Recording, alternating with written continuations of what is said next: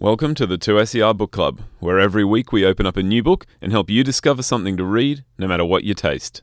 Here's Andrew and Tess. Morning, Andrew. Good morning, Tess. What are we chatting about this morning? Well, so first, a question for you. Okay. What would you give up in your life? Oh, for, for what or just in general? Good, well, that, good follow up. that's, a, that's a perfect follow up for what I want to talk about. So, like, this idea, I would give dot dot dot, is is such a common refrain. It's become something of a cliche. You know, I'd give anything for another beer or slice of cake or we say we say uh, we bandy that around it so much because we know that it's like highly unlikely that we're going to be asked to give something up It's true. or or probably more likely the case many of us are privileged enough that we can avoid giving things up no matter what the cost might be to others It's true. Yep, that's fair. And it is. It's a phrase that does get thrown around a lot now that I'm thinking about it. yeah yeah or you know i'd give my left leg or some you know the, we say silly things like that um, so anyway last week i actually teased uh, a japanese novel if cats disappeared from the world Oh, and you um, did. yeah, and so since I've actually been really looking forward to read uh, to reading the, the book, uh, I decided, well, I'm just going to read it for us all. Uh, Okay. yeah. All right. So, if Cats Disappeared from the World is a 2016 debut novel from Japanese author and producer uh, Genki Kawamura, and I, I hope I have pronounced his name correctly there. The English translation came out last year, so this is is super fresh. So I'm going to just recommend people track it down. Now, in If Cats Disappeared from the World, we meet a postman in a small town with a cold. He's been feeling under the weather for a few days, but when he finally goes to the doctor, they diagnose him with a brain tumour. Um, he's pr- got perhaps only a week to live. Oh, geez. Yeah, so this is like everyone's worst Google Doctor nightmare, as our trifling symptoms are revealed as something so much more frightening. And so, what do you do? Well, our postman, he's uh, he's somewhat calm. He kind of seems to accept the diagnosis, but then is, is slowly plagued by the irrelevance of his own life. At 30, what has he done with himself? Is there even anyone he wants to call? So, you know, he, he lives in a small town. He's got this life um, with, the, with his lovely little fluffy cat, Cabbage, um, that he sort of inherited from his mum when his mum uh, died. And he's just not sure if his life's actually amounted to anything. That's the scariest thought ever. Mm. I feel. And so when the devil appears, it's a bit of a shock. Oh, okay. Mm. No horned beast. Instead, the postman finds a mirror of himself, only wearing an aloha shirt. So, um, so of course, the postman dubs him Aloha, and they proceed to chat. The devil has a deal for the postman. To extend his life by a day, the postman must make something disappear from the world. Oh, Mm. I feel like I see where this is going. Yeah, so what follows is the postman's personal journey into the things that really make life worth living. At first, he's like, no worries. There's plenty of useless knickknacks that fill our life that we don't need. A more trusting person might view this devil as a kind of, you know, satanic Marie Kondo. there, and Oh, dear. there are definitely parallels uh, between the joy sparking philosophy of the KonMari method and the postman's dilemma, where um, he is really trying to, you know, think about what is meaningful. But Aloha the devil is not so kind, though. He, he's the devil. Uh, anything the postman chooses is going to disappear from the whole world. Oh, No more of it anywhere.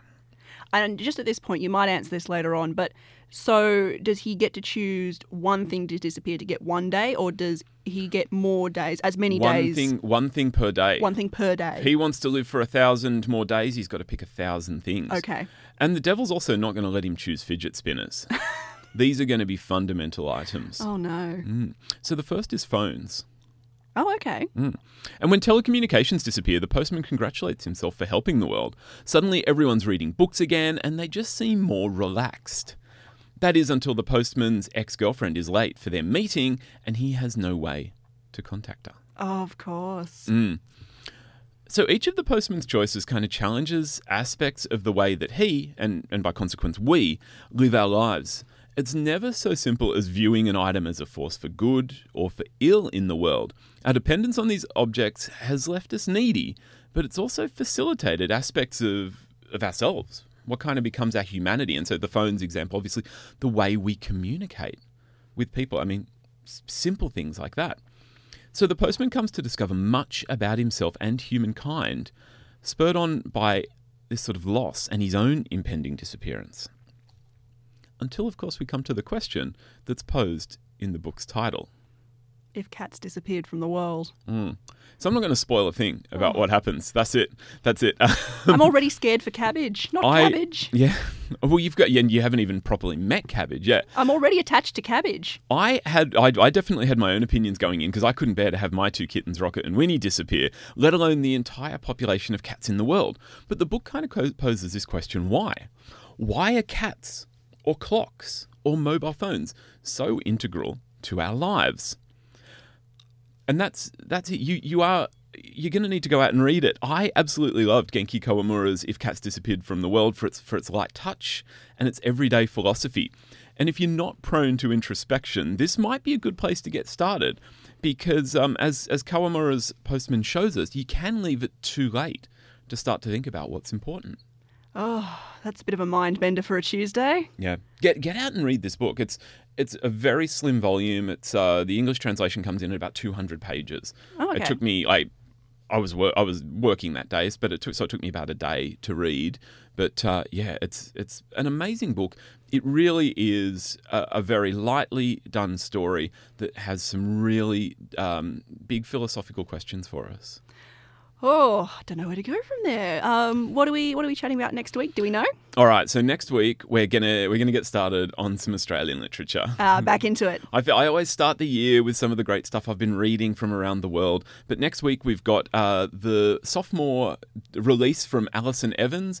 Uh, her debut novel Ida was this sort of speculative fiction hit about eighteen months, two years ago, and her new bo- new novel is called Highway Bodies. It's a zombie Oh my god. adventure. Yeah, so we're looking at a bit of zombie apocalypse, and Alison is just such a fantastic uh, novelist looking at. Um, Queer issues, and she writes a lot of really great queer and gender fluid characters. Um, so I'm just, and sorry, I misgendered there. They they write um, amazing gender fluid uh, queer characters. So it's a fantastic book. I'm about halfway through it, and I'm really excited to bring it in for you. Can't wait. Thanks so much, Andrew. Pleasure. You've been listening to the 2SER Book Club. We record on Gadigal land of the Eora Nation at 2SER's Broadway studios in Sydney, Australia. The show is produced and presented by Tess Connery and Andrew Popel. And a big shout out to Michaela Savage for graphic design and artwork.